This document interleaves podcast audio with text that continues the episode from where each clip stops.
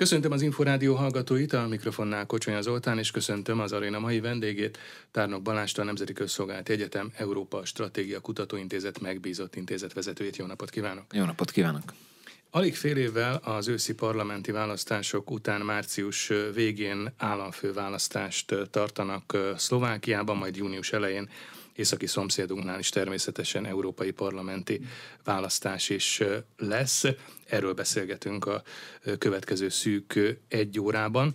Annál is inkább, mert Szlovákiában az elnökválasztási kampány már tart. Január végéig szólt a határidő az induláshoz szükséges támogatói aláírások leadására, és hát voltak éppen akkor derült ki, hogy kik is indulnak majd a márciusi államfő választáson, és nagyjából mostanra körvonalazódott is a jelöltek listája. Hányan is lesznek? Ugye az a, a végső ö, állapot, hogy tíz jelölt vág neki a, az államfő választásnak. 11-en próbálkoztak, de végül Robert Schwetz ö, ö, jelölését nem tudták érvényesíteni, nem gyűjtött össze kellő számú támogató aláírás. Ugye Szlovákiában közvetlenül választják a polgárok az államfőt, jelölté úgy válhat valaki, ha 15 parlamenti képviselő, vagy legalább 15 ezer választópolgár érvényesen hát akkor támogató. Két út van a jelöl, így van, így van. És a 10 jelöltből hárman éltek azzal a lehetőséggel, hogy parlamenti képviselők jelölték őket, a maradék, 7 ember érvényesen adott le megfelelő számú támogató nyilatkozatot.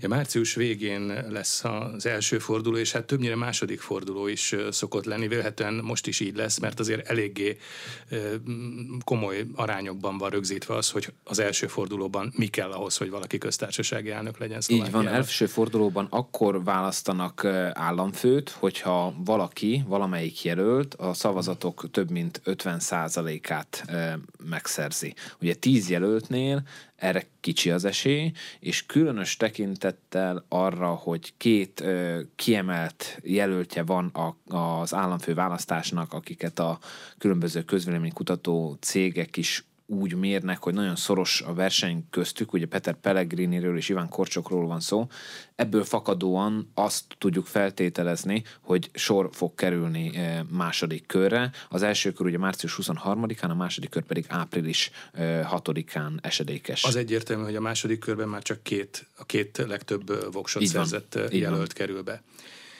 Beszélünk akkor egy kicsit a jelöltekről, de még azért a jelenlegi köztársasági elnökről is érdemes talán szót ejtenünk. Ugye a jelenleg hivatalban lévő államfő Zana Csaputova már korábban jelezte, hogy nem kíván újból indulni. Hát ő egyébként a legnagyobb ellenzéki párt, a progresszív Szlovákia egyik alapítója, és hát most is azért prominens meghatározó személyisége.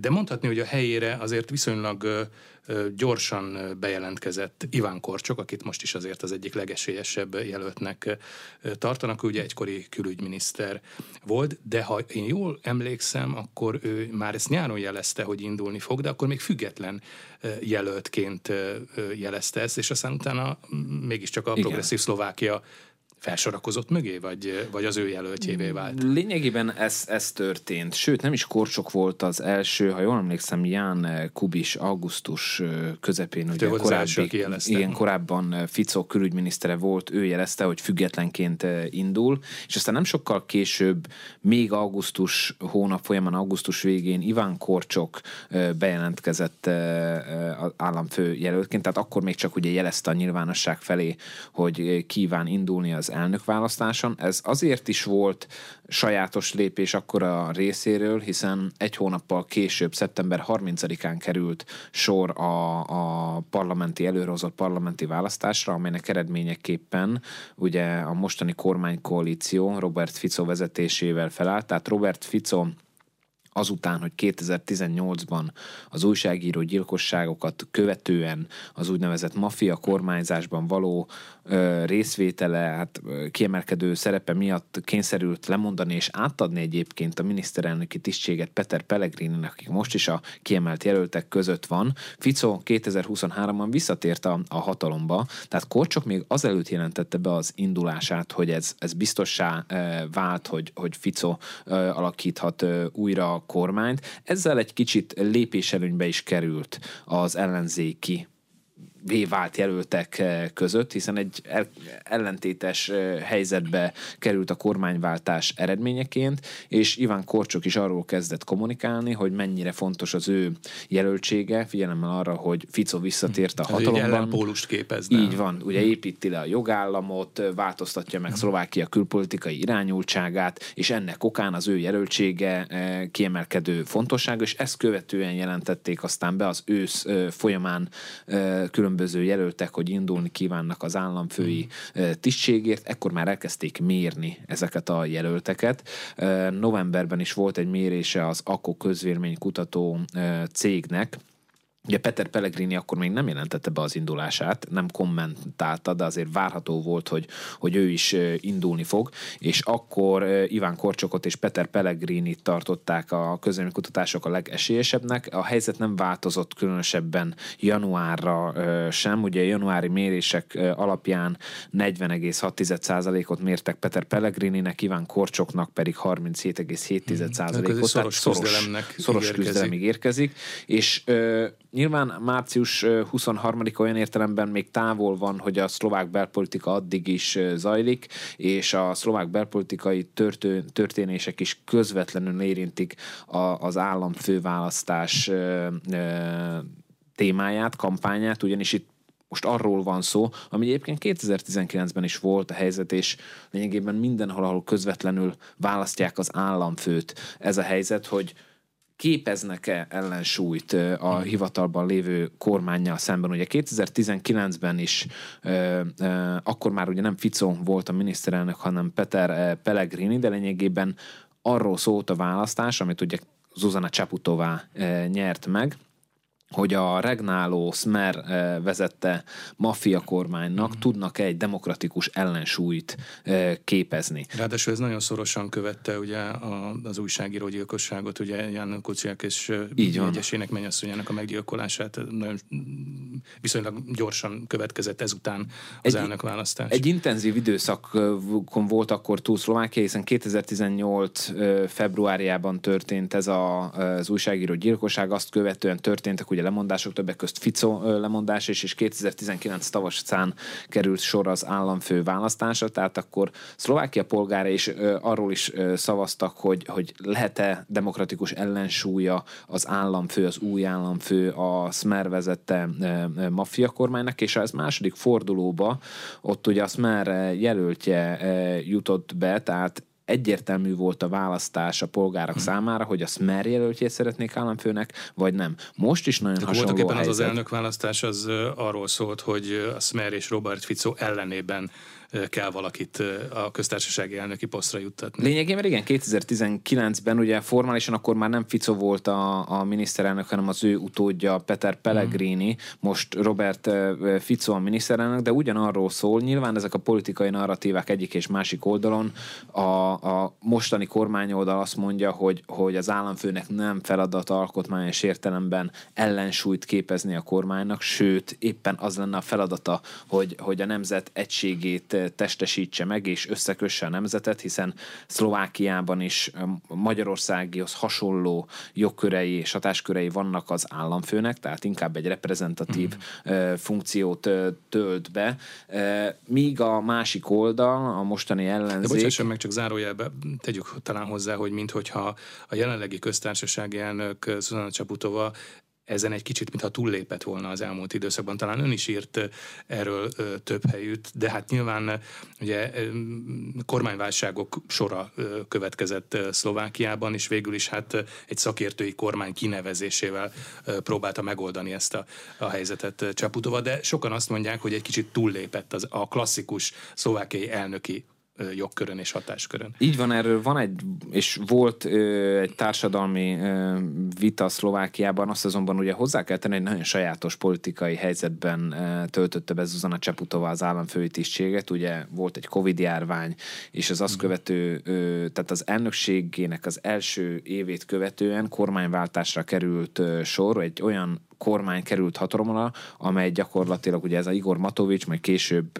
Héger vezette kormány, a permanens kormányválságok időszakában volt, és akkor emelkedett meg az államfő szerepe, amikor már a Héger kormány ugye először kisebbségbe került, majd ügyvezető kormányként maradt hatalmon, de 2023 májusában erről a pozícióról is lemondott, és az államfőnek éresedett az a politikai felelőssége, hogy valamit kell kezdeni az országgal, valaki kell kormányozza az országot, és ekkor nevezte ki ezt a szakértői kormányát.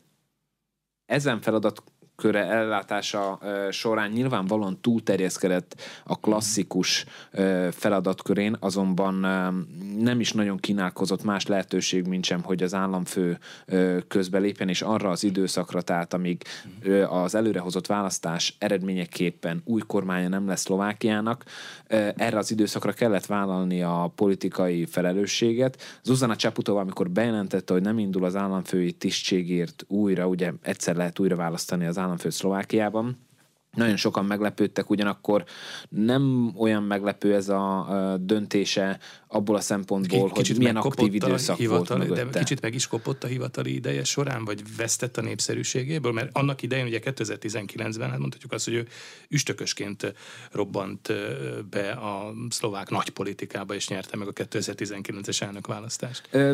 A népszerűségéből talán annyit nem vesztett, mint amennyit megkopott ez alatt az időszak hmm. alatt olyan értelemben, hogy a, hát a, a elfáradt a lelkesedés, a politikai lendület, és nyilván ez a zavaros pártpolitikai környezet, ami Szlovákiát jellemezte, kiemelt államfői felelősséggel, lehetséges, hogy számára ez az időszak így, így túl sok volt, de lényegében megint oda tértünk vissza a 2024-es államfőválasztásról, 19-ben voltunk, tud-e a demo, hmm. az ellenzék úgynevezett demokratikus ellensúlyt képezni a Smer kormányzatnak.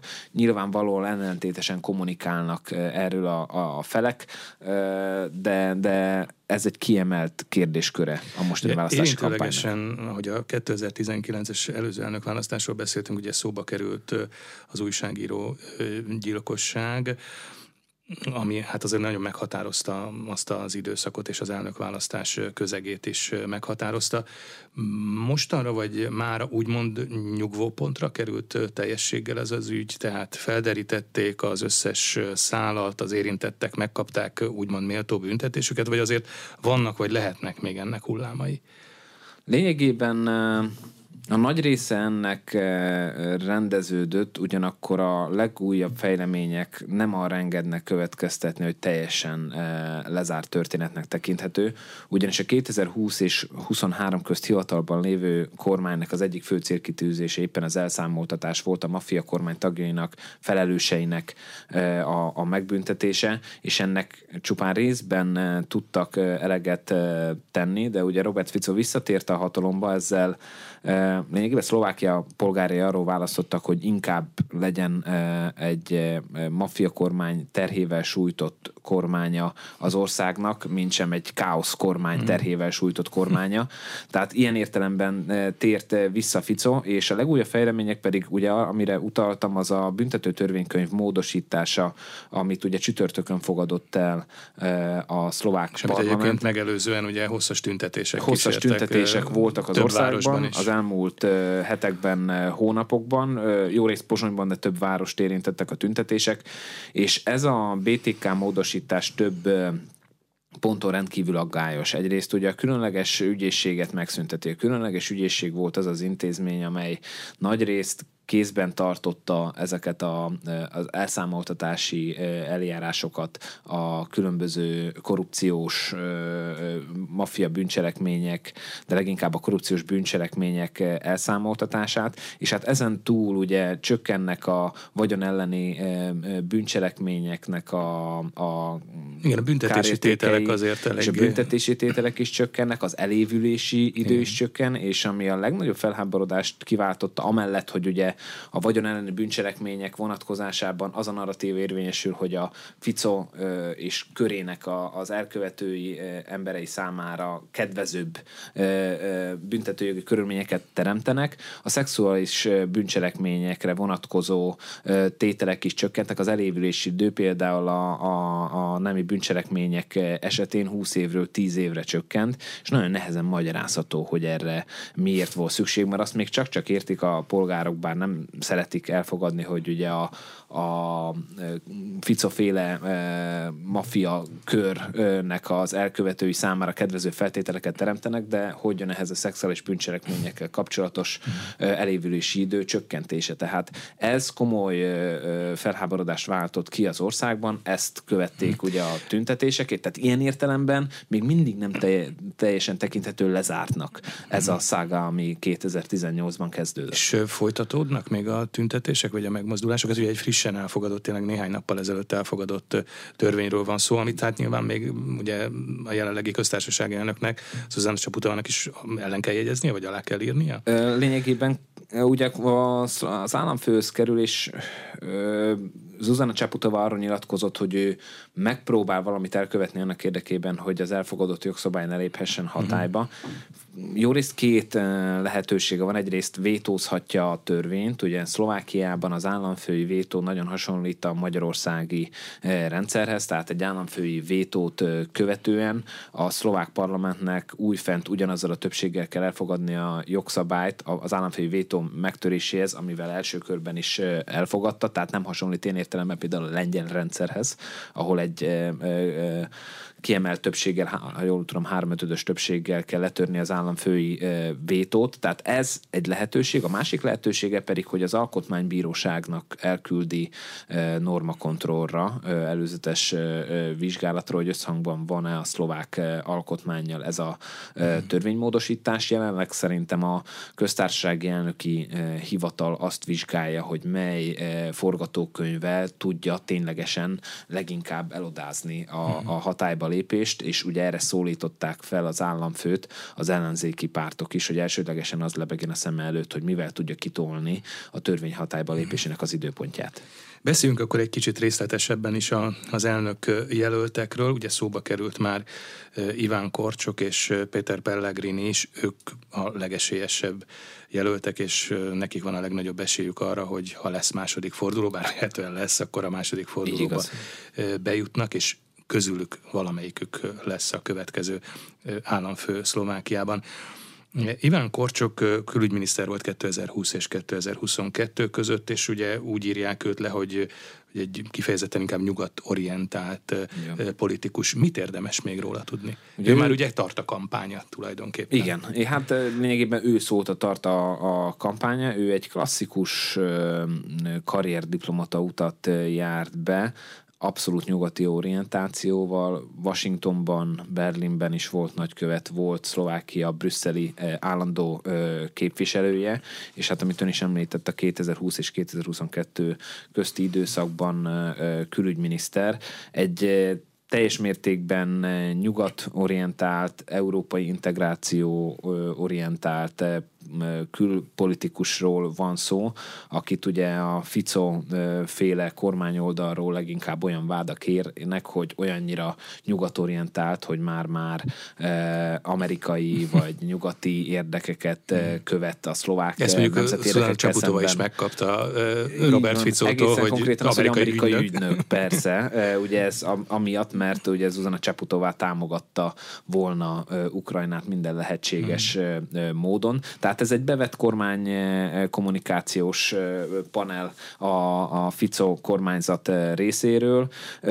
Volt is egy vita a napokban a két vezető jelölt között, Iván Korcsok és Peter Pellegrini között a tekintetben, hogy kellett több, mélyebb e, Európai e, Unió. E, itt ugye elsősorban a külpolitikai döntéshozatalról volt szó. És ez a, tulajdonképpen a szuverenisták, illetve a globalista... Igen, a tagállami vétó eltörlése volt a téma, mm. és ugye Iván Korcsok azzal érvelt, hogy szükségesebb lenne egy hatékonyabban a külpolitikában fellépő Európai Unió, ami ugye a tagállami vétó, külpolitikai vétó lehetőrésével, vagy megszüntetésével működtetésével járna, Peter Pellegrini pedig a szuverenista álláspontot fogadta el ebben a kérdésben, tehát hogy a kisállami érdekek érvényre juttatása szempontjából elengedhetetlen, hogy a, az uniós külpolitikai tagállami vétót fenntartsuk.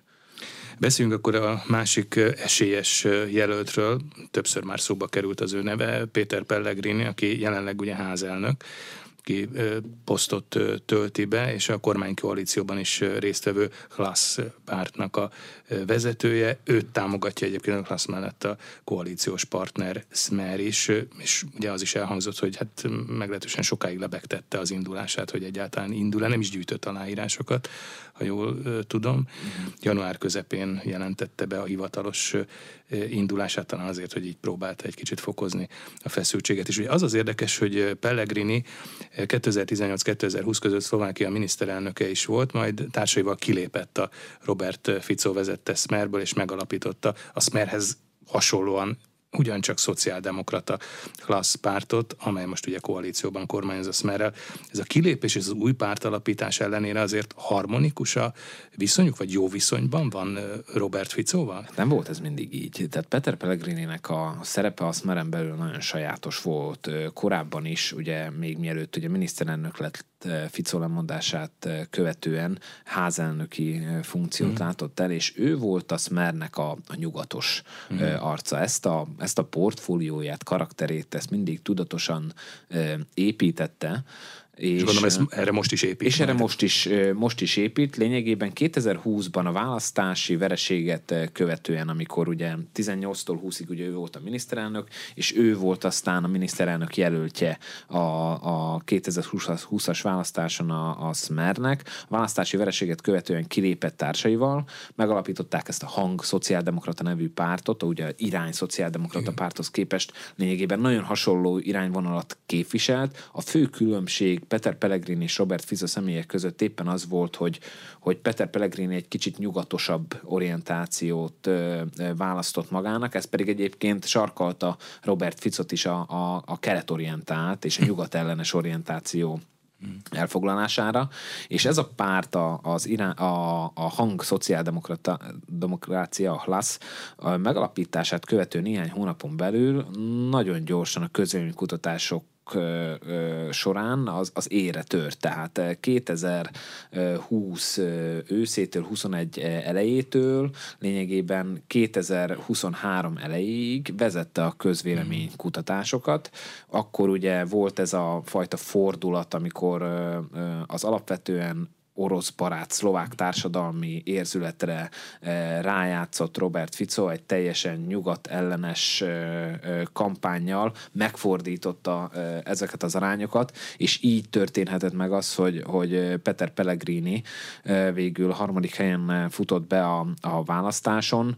Komoly tárgyalási pozíciója volt, hiszen az ő 27 parlamenti képviselőjével lényegében a királycsináló szerepbe került formális formálisan, ugyanakkor teljesen... Mégis aztán több tárcát is kaptak, mint a... Lényegében ugyanannyi mint tárcát a... kaptak, mint a, a győztes a... Smer, tehát ebben eh, készpénzre tudta váltani a királycsináló szerepet, ugyanakkor csak részben volt ez valóban királycsináló szerep, ugyanis teljesen nyilvánvaló volt, hogy a Smerrel és az SNS-szel kell közös kormányt alakítania, mert hogyha a másik a oldalon nemzeti párt. Alapít, igen, eh, másik oldalon alapított volna a kormányt, az ő maga is hiteltelenné vált volna a saját választói mm. szemében. Végső soron úgy alakult, Um, hogy ugyanannyi tárcát kaptak, mint a választásokat megnyerő Smer, ugyanakkor Robert Fico jelezte, hogy két korábbi miniszterelnök nem fér meg egy kormányban, mm. és ezzel jelezte, hogy Peter Pellegrininek ugyanakkor nincs helye ebben a mhm. kormányban, így került ő a házelnöki pozícióba.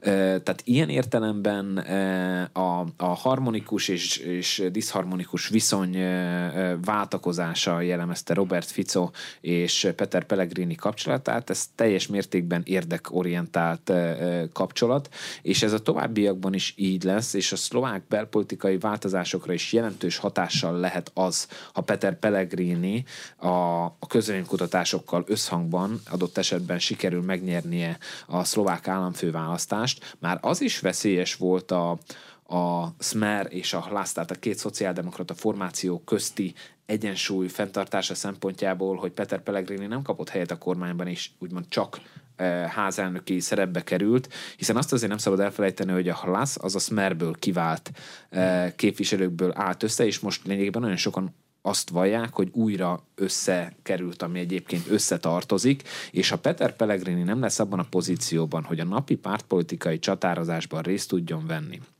nem lesz abban a pozícióban, hogy a LASZ különállóságának érdekeit meg tudja védeni a napi pártpolitika során, akkor óriási az esély annak, hogy amíg ő államfő, államfői tisztségben van, a LASZ ugye elnökeként, amiről ugye le kíván mondani, hogyha megválasztják államfőnek, azt már lényegében megeszi ezen ciklus alatt a laszt, és újra formálisan is össze fog tartozni, ami korábban is összetartozott, és csak időlegesen vált hát, számos, felé. Számos érdekes vetülete lehet még akkor a márciusi elnökválasztásnak Szlovákiában. A témánk továbbra is a szlovákiai államfő választás, mert hogy március végén köztársasági elnököt választanak Szlovákiában. Beszéltünk a két legesélyesebb jelöltről, Peter Pellegriniről és Iván Korcsokról, de hát nézzük, hogy a többi jelöltet is, hiszen van egy középmezőnye a jelölti gárdának, és rögtön itt van Andrej Danko, a szlovák nemzeti párt elnöke, aki jelenleg még a parlament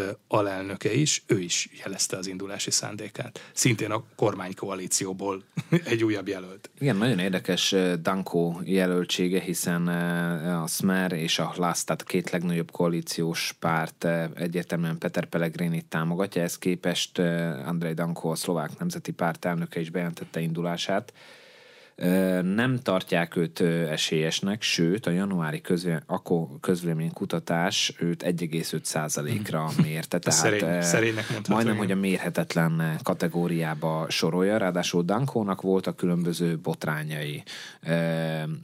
Autóbalesetet okozott Pozsonyban, elhajtotta a helyszínről, és csak több-több-több órával később fújt szondát, tehát nagyon kényes és triviális politikai politikai botrányokba keveredett. Én nem látom azt, hogy Andrei Dankonak bármilyen esélye lenne a második fordulóba kerülni a leginkább az tesz érdekes az ő indulását, hogy így a kormánykoalícióról két Igen. jelölt is van a versenyben.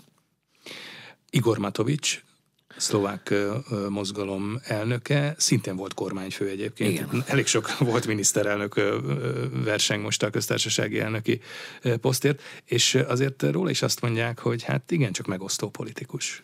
Abszolút, és Matovics saját magához híven ilyen showmani minőségben jelentette be az indulását is néhány perccel a határidő letelte előtt adta le az induláshoz szükséges támogató nyilatkozatokat. Ő ugye a korábban az Egyszerű Emberek és Független Személyiségek nevű párt elnöke volt, most azt ezt a, ezt a mozgalmát átnevezte nemes egyszerűséggel Szlovákiára, ez az neve az ő mozgalmának, és Matovics nem változott, ugyanabban a szerepkörben kíván feltűnni egy politikai provokatőr szerepet magára öltve, amiben egyébként rendkívül ügyes, tehát a politikai sómenkedésben ő, ő korábban is ügyes volt, a kormányzásban bizonyul gyengének.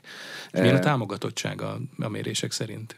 A mérések őt még nem foglalták magukba a novemberi és se a januári mérés sem nem számítottak arra, hogy, hogy Matovics indulni fog, már csak azért sem, mert az ő mozgalmának a képviselői Dubovski, Patrik Dubovski történészt támogatták, tehát Dubovski a, az emberekért a Keresztény Unió és a Szlovákia mozgalom képviselőinek, parlamenti képviselőinek aláírásával kandidál az államfői tisztségre, tehát a Szlovákia mozgalom két jelöltet is támogat, és miután Dubovski leadta a, a támogatásai, a, a parlamenti képviselők jelölését, nem volt teljesen értelmezhető, hogy a szlovákia mozgalom elnöke is indulni fog, és miért fog indulni az államfőválasztáson. Én nem gondolom, hogy, hogy esélyes lehet a második fordulóba kerülésre.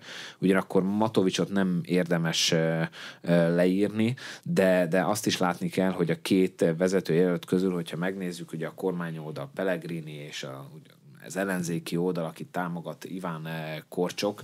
Iván Korcsok azért egy hitelesebb eh, államfő eh, jelöltnek tekinthető, úgyhogy az ő, meg, ő indulása mindenképp meglepetés volt. Nem volt ugyanakkor meglepetés Stefan Harabin indulása, ő ugye korábban Ficon igazságügyminisztere volt, aztán a legfelsőbb bíróság eh, elnöke volt, 2019-ben is indult, akkor a harmadik helyet szerezte meg, tehát nem került be a, a, a második fordulóba, de szorosan ott volt a két eh, jelölt eh, mögött, de ő sem tekinthető esélyesnek, tehát akiket hogy most mondani fogok, ők rajta vannak a a listán, de nem tekinthető komoly jelöltnek. Ide sorolható még Marian Kotleba, a, hát lényegében a félfasiszta mi szlovákiánk néppárt elnöke. Aki... És jól tudom, egyébként ő joggerősen elítélt személy, Igen, és mégis indul. Több gond van a Marian Kotleba személyével magával. Az ő saját legnagyobb problémája a népszerűsége. Ugye 2000 20-ban meglepetés volt, hogy bekerült pártja a, a szlovák törvényhozásba, de azóta lényegében drasztikusan veszít a népszerűségéből, szakadt is a pártja, a Republika nevű párt nőtt ki belőle, ami most is sokkal népszerűbb, mint a, a Kotleba pártja, tehát Kotleba népszerűsége is gyakorlatilag a, a, a mérhetetlen kategória. Említettük már ugye Ján Kubist függetlenként indul, Milan Náhlik korábbi rendőr, is a jelöltek között van, de ezek a jelöltek nem tekintető komoly jelöltnek, és akkor ott van a magyar jelölt, a magyarok jelöltje, Forró no, Krisztián. Forró Krisztián, beszélünk róla részletesen is mindjárt, csak még visszatérve itt a középmezőnybeli és viszonylag csekély támogatottsággal bíró jelöltekre, az ő szerepük a tekintetben lehet fontos, hogy mondjuk a második fordulóban melyik jelölt mögé állnak be, vagy melyik jelölt irányába tudnak szavazatokat felhozni? Abszolút. Vannak olyan jelöltek, illetve hát a jelölteknek a többsége azért azért várható, hogy, hogy mely top jelöltet fogja támogatni, hogyha valóban Peter Pellegrini és Iván Korcsok kerül a, a második fordulóba. Tehát mondjuk nem lesz meglepetés, hogyha Ján Kubis ugye Peter Pellegrinit fogja támogatni, vagy akár Andrei, Andrei Dankó, mint koalíciós partner, de vannak azért olyan jelöltek, akinél lehetnek mindkét oldal vonatkozásában azonosítható szabad vegyértékek, és ekképpen, hogyha megfelelő számú ö, szavazatot tudnak ezek a jelöltek elérni az első fordulóban, akkor lehet ö, tárgyalási képesség, és ezen jelöltek közé tartozik, tartozik Forró Krisztián is, és erről is kommunikált mm. a Magyar Szövetség, hogy a magyarok lehetnek akár azok, akik eldönthetik, hogy ki lesz Szlovákia következő államfőjelöltje, ugyanis hogyha érvényesül a közvéleménykutatásnak a, az adata, elsődleges adata, hogy szoros verseny lesz a két kiemelt jelölt között, kicsi különbséggel,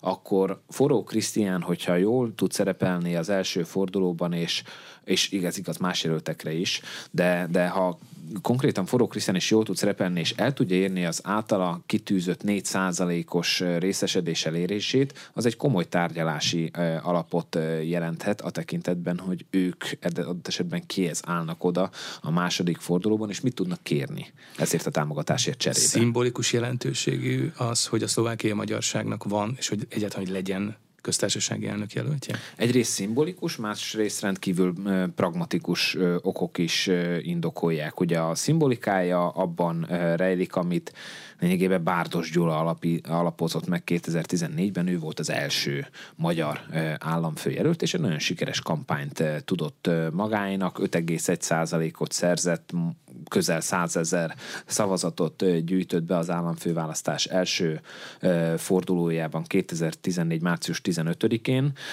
és azt követően aztán a 2019-es államfőválasztásnál két magyar jelölt is volt, Menyhárt József és Bugár Béla személyében, ez kevésbé volt sikeres, Menyhárt József ugye visszalépett a választás előtt, Bugár Béla pedig nagyon komoly bukást produkált, lényegében a választók megbüntették amiatt, hogy, hogy benne maradt pártja a Most Híd a, a, a Fico vezette a FIA kormányban, mm. és ez, ez hatással volt a választási eredményeire is. Így 2024-ben, hogy a magyaroknak lesz jelöltje az államfőválasztáson, szerintem viszonylag egyértelmű volt.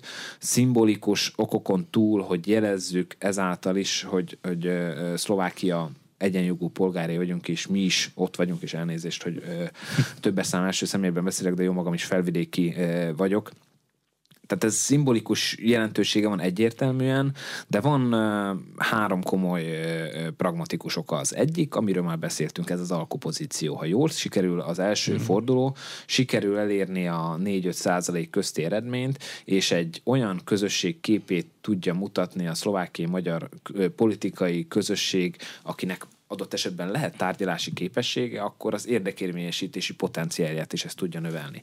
Másrészt nagyon fontos, hogy tematizálják eh, a, a felvidéki magyarokat érintő kérdéseket. Egy ilyen választási kampány, amikor a magyaroknak van egy szlovák államfőválasztáson egy jelöltje, ahol legyünk őszinték, nincs esélye annak, hogy, hogy Forró Krisztián lesz Szlovákia államfője, vagy legalábbis minimális az esélye annak. Sokkal fontosabb, hogy azokat a kérdéseket, amelyek minket Ez a kampányban megjelenjenek ezek van, a kérdések. Ugye Forró Krisztián is ezt mondta egyébként, hogy, hogy tulajdonképpen ezt szeretné hangsúlyosan végigvinni, hogy megjelenhessenek a magyar közösség gondjai és problémái. Mik most ezek a legégetőbb gondok vagy problémák? Mert hát korábban is voltak úgymond ügyek, kisebbségek helyzetével kapcsolatosan Szlovákiával, de hát most éppen az a Robert Fico, a miniszterelnök, akinek a, az előző kormányzása idején hát igen sok magyar ellenes intézkedés történt. Emlékszünk a Malena Hedvig ügyre, Sólyom László kitiltására, az államnyelvtörvényre, az állampolgársági törvényre, tehát meg annyi gond volt, és most ez a Robert Fico van kormányon.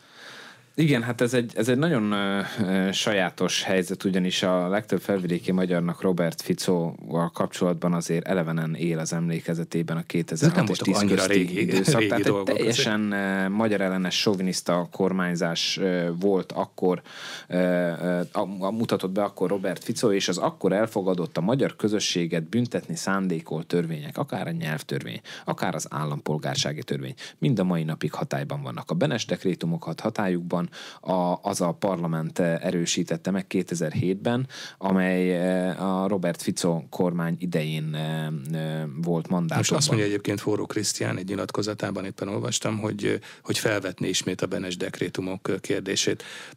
Van ennek reális alapja, hogy egyetem van ennek tárgyalási lehetősége, vagy tárgyalási Hogyne. alapja? Azért, mert mint ahogy 2020-ban nyilvánvalóvá vált a nagyvilág számára a Bosics kontra Szlovákia Szlovákia ügyben a Strasburgi Emberi Jogi Bíróságon. Szlovákia mind a mai napig alkalmazza visszaható hatája Benes dekrétumokat, és ezáltal a kollektív bűnösség elvét, földeket koboznak el a, a, ezekben az időszakokban is, tehát a, ebben az évben olyan emberektől, akinek a felmenői magyarok vagy németek e, voltak, tehát egy egészen szürreális, elfogadhatatlan, semmilyen értelemben e, nem európai és nem nyugati gyakorlat e, e, folyik Szlovákiában. A szlovák politikai többségettől rendkívül határozottan elzárkózik. Van egy olyan narratíva, hogy tehát ők azt alkalmazzák tudatosan azt a kommunikációt, hogy a Benes dekrétumoknak egyáltalán a napirendre vétele a második világháborút követő rendezést vonnák kétségbe. Ez nem igaz. Gyakorlatilag arról van szó, hogy, hogy egy jogi sajátosság folytán a mai napig is a Benes dekrétumokra hivatkozva kovoznak el földeket pusztán azért, mert a nagypapa magyar volt. Mm. Tehát, hogy ez egészen szürreális, és ezt a helyzetet egyértelmű, hogy, hogy ezzel kell, kell kezdeni. De lehet valamit. erre a szlovák politikusok részéről fogadókészség egyáltalán, hogy mondjuk tárgyalóasztalhoz ülnek, amikor azt mondjuk, hogy a Benes dekrétumokról szeretnénk tárgyalni? A szlovák többségnek a, a jelentős része, részéről nincs. Ez, ez tény is való, hogy politikai keretezésben ezt nagyon nehéz e, megközelíteni jelenleg. Ezért is van az, hogy a szlovákiai magyar közösség Fiala Butora János ügyvéd munkájának köszönhetően elsősorban e, a jogvédelmi eszközökkel mm-hmm. tudja napirenden tartani ezt a kérdést, és a nagyvilág figyelmét odairányítani arra, hogy milyen gyakorlat zalik. Tehát ez egy egyértelműen valid és hiteles e, pontja e, Forró Krisztián kampányának. Ami a szlovákiai magyar közösséget érinti, ugye ez ez volt az eredeti Igen. kérdése. Én ezt két fő tematika köré szoktam csoportosítani minden határon túli magyar közösség vonatkozásán, nagyjából ez igaz. Egyrészt a szabadság és a nemzeti identitás szabad megélése egy kiemelt célja a határon túli magyar közösségnek, így a felvidéki, felvidékinek is, illetőleg a jó ö, élet azon a területen, ahol, ahol élnek ezek a közösségek. Tehát ez a szlováki magyar közösség vonatkozásában is igaz. Ö, a jogegyenlőség, mondjuk a Benes dekrétumok kérdése, a nyelvtörvény kérdése, az állampolgárság kérdése. Tehát egy legyen egy, egy egyenlőség, jogegyenlőség valósulhasson meg Szlovákia, magyar nemzetiségű polgárai otthon érezhessék magukat, és ne legyenek másodrendű polgárai az országnak. Ez egy teszt, testtartás kell, és ennek egy része az, hogy van jelöltünk a szlovák államfőválasztáson. A másik pedig nyilvánvalóan az, hogy a gazdaságilag elhanyagolt magyarok lakta délszlovákiai régiónak a leszakadását meg tudják állítani. Az ott élő szlovák és magyar nemzetiségű polgároknak is ez érdeke, hogy Szlovákia mindenkori kormánya ne tekintsen egy elhanyagolandó területként Dél-Szlovákiára. Ezért talán vannak egyébként pozitív jelek, mert hogy január végén volt egy találkozó Robert Fico és Forró Krisztián, a Magyar Szövetség elnöke között, és itt szóba került egyébként, hogy önálló törvényben rögzítenék a nemzeti kisebbségek jogállását, tehát akkor azért lehet, vannak olyan pozitív jelek, amik, amik a felé mutatnak, hogy azért mégiscsak lehet valami elmozdulás? Jogász. Meg hát ráadásul ugye, bocsásson meg, még azt hadd tegyem hozzá zárójelbe, hogy, hogy azért a, talán mindez annak függvényében történhet, hogy most azért nagyon is javulóban vannak a magyar-szlovák kormányközi kapcsolatok. Hát ugye januárban volt egy Orbán Viktor Robert Fico találkozó, ahol ugye azt hangzott, hogy soha nem volt még ilyen jó a két ország kapcsolata. Ami a, a jövendő kisebbségi törvényt illeti jogászként és felvidéki magyarként is azt tudom erre mondani, hogy majd amikor látjuk azt a törvényt, mm. akkor tudunk erről nyilatkozni, ugyanis az, hogy a politikai kommunikáció legmagasabb szintjén különböző ígéretek hangoznak el, az, az egy dolog. És lehet, hogy, hogy lesz is ilyen törvény, de nem mindegy, hogy, hogy milyen tartalommal töltik meg azt a, azt a jogszabályt. Tehát ilyen értelemben a magyar közösségnek vannak jogos érdekei, hogyha az a törvény azokra a jogos érdekekre reagál, akkor jó, hogyha megkerüli ezeket a jogos érdeket, akkor nem jó. Ami pedig a magyar-szlovák kétoldalú kapcsolatokat illeti, igen, elhangzottak ezek a kijelentések, de azt is látni kell, hogy a szlovák-magyar kétoldalú kapcsolatnak jelenleg az alapja a, a kölcsönös előnyök tanára épül. Azokról a kérdésekről egyeztetnek a felek, amiben várhatóan lesz megegyezés, mhm. és vannak közös Inkább ezek pontok. gazdasági vetületű Gazdasági kérdések? vetületű, de, de vonatkozik a két ország közti infrastruktúrára, a határmenti régiók hmm. összekapcsolására, ami ugye nagyon helyes, vonatkozhat akár olyan kérdésekre is, mint például a migráció, vagy hogyha még magasabb politikai szférába akarjuk emelni, akár a, a, a szuverenitás kérdése hmm. is ide tartozhat, azt ugyanakkor látni kell, hogy azok az érzékeny kérdések, amik a, a szlovákiai magyarság kisebbségi e, problémáihoz hozzátartoznak, ilyen értelemben, amiről beszéltünk, a nyelvtörvény, az állampolgársági törvény, vagy akár a hmm. Benes dekrétumok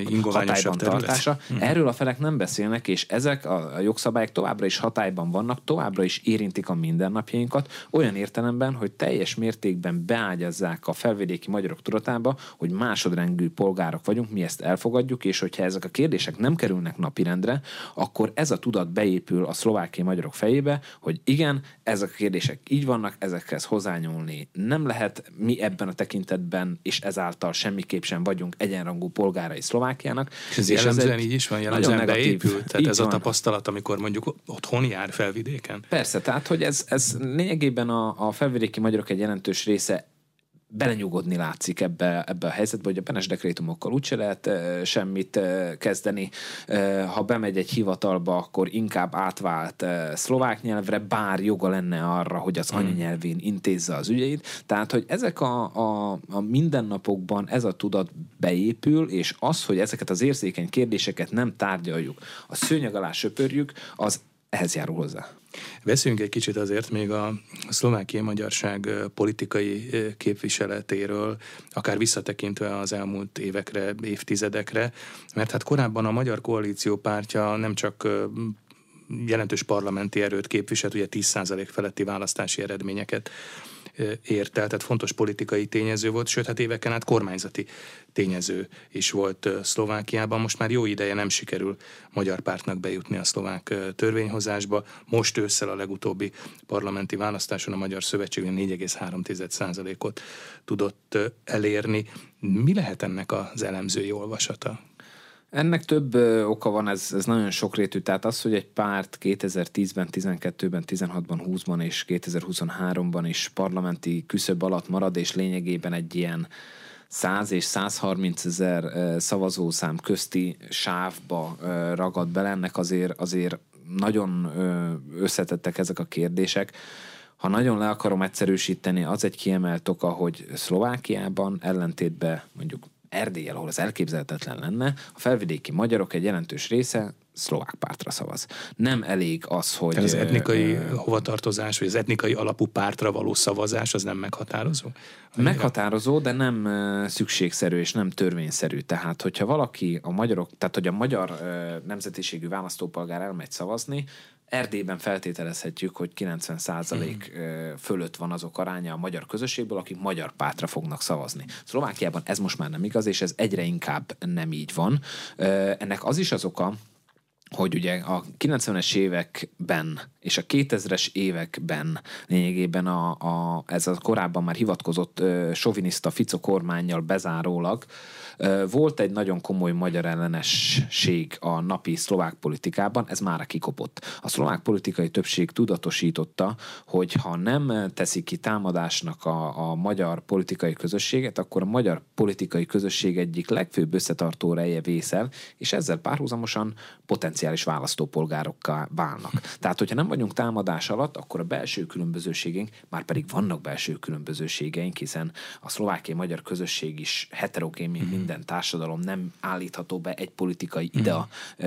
irányába. Ezek a különbözések különbözőségek láthatóak. És akkor ez érvényesül, tehát inkább a párt jelöltek és pártprogramok szerint, vagy politikai irányultság szerint szavaznak. És a ugye ez a, a politikai megosztottság időszakában ugye 2009-ben létrejött a Most Híd szlovákiai-magyar, szlovák-magyar vegyes párt, és akkor az, ez a ez vegyes párt volt sikeresebb. Az etnikai párt pedig beragadt ebbe a 100 ezer körüli hmm. szavazat számba. Jelenleg ugye nincs politikai megosztottság, komolyan vehető politikai megosztottság, van nem komolyan vehető magyar politikai pártocska, de ezek leginkább csak a bomlasztásra ö, ö, használhatóak. Tehát most létrejött a Szlovákiai Magyarok Egységpártja a szövetség, azonban jelenleg egy más fő kihívással néz szemben, már nem a szlovák-magyar vegyes párt a fő kihívója a szlovákiai magyar etnikai politizálásnak, hanem a tisztán szlovák pártok, azoknak magyar platformjai, ők is megszólítják a választókat, és hát azt kell mondjuk, hogy a mostani választásból is azt látjuk, hogy egyre sikeresebbek ebben, és e tekintetben ebben kell valamit mm. kitalálni a szlovákiai magyar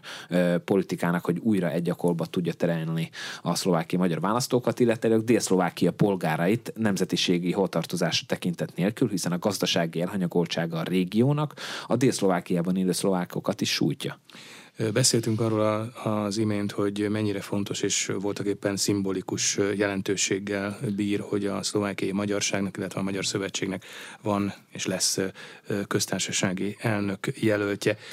A köztársasági elnök választáson történetesen egy sikeresen szereplő magyar jelölt, Forró Krisztián ez munícióval szolgálhat a nem sokkal később utána következő európai parlamenti választásokra is? Igen, lényegében ez a harmadik kiemelt pragmatikus oka annak, hogy miért fontos, hogy legyen magyar, magyaroknak jelöltje az államfőválasztáson, a mobilizálás a következő európai parlamenti választásokra.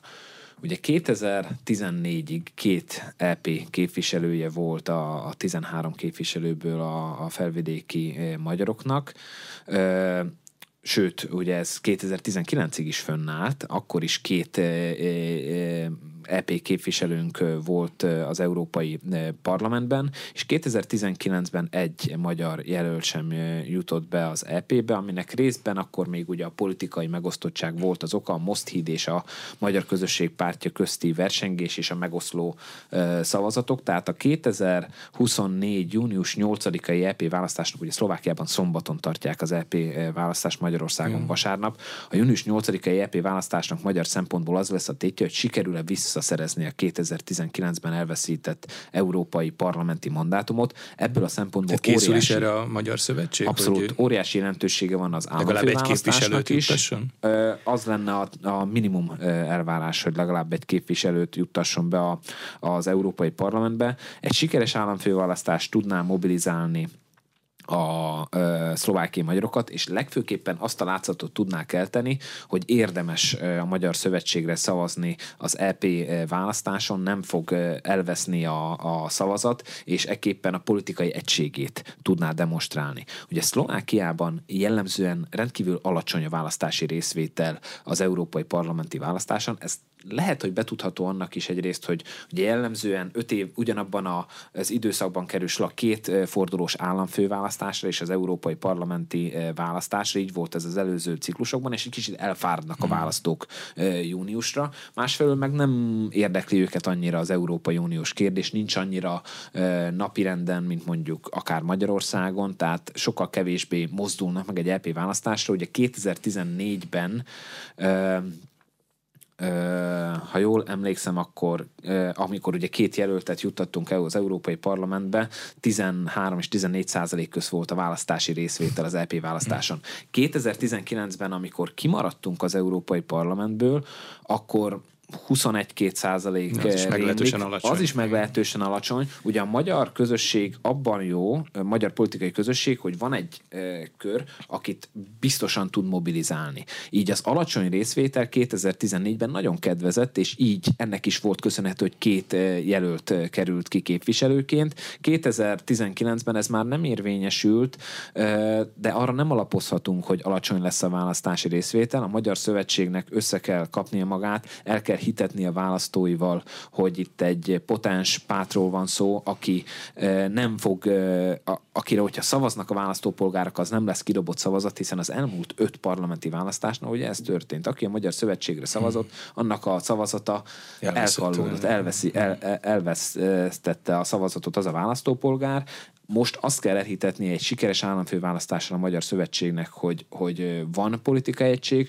hogy egy potens pártról van szó, hogy egy olyan pártról van szó, aminek van víziója, van elképzelése, képes és akarja ö, alakítani az európai ö, politikát, és nem maradjon képviselet nélkül a dél-szlovákiai régió. Kevés olyan régiója volt Európának 2019-ben, akinek nem volt jelöltje az Európai Parlamentben. Szlovákia egy ilyen, dél-szlovákia egy ilyen fehér folt volt, ezt kellene most helyreállítani. Köszönöm szépen a beszélgetést. Az elmúlt órában Tárnok Balázs, a Nemzeti Közszolgálati Egyetem Európa Stratégia Kutatóintézet megbízott intézetvezetője volt a vendégünk itt az arénában. Köszönöm, hogy eljött hozzánk, köszönöm a beszélgetést. Köszönöm szépen.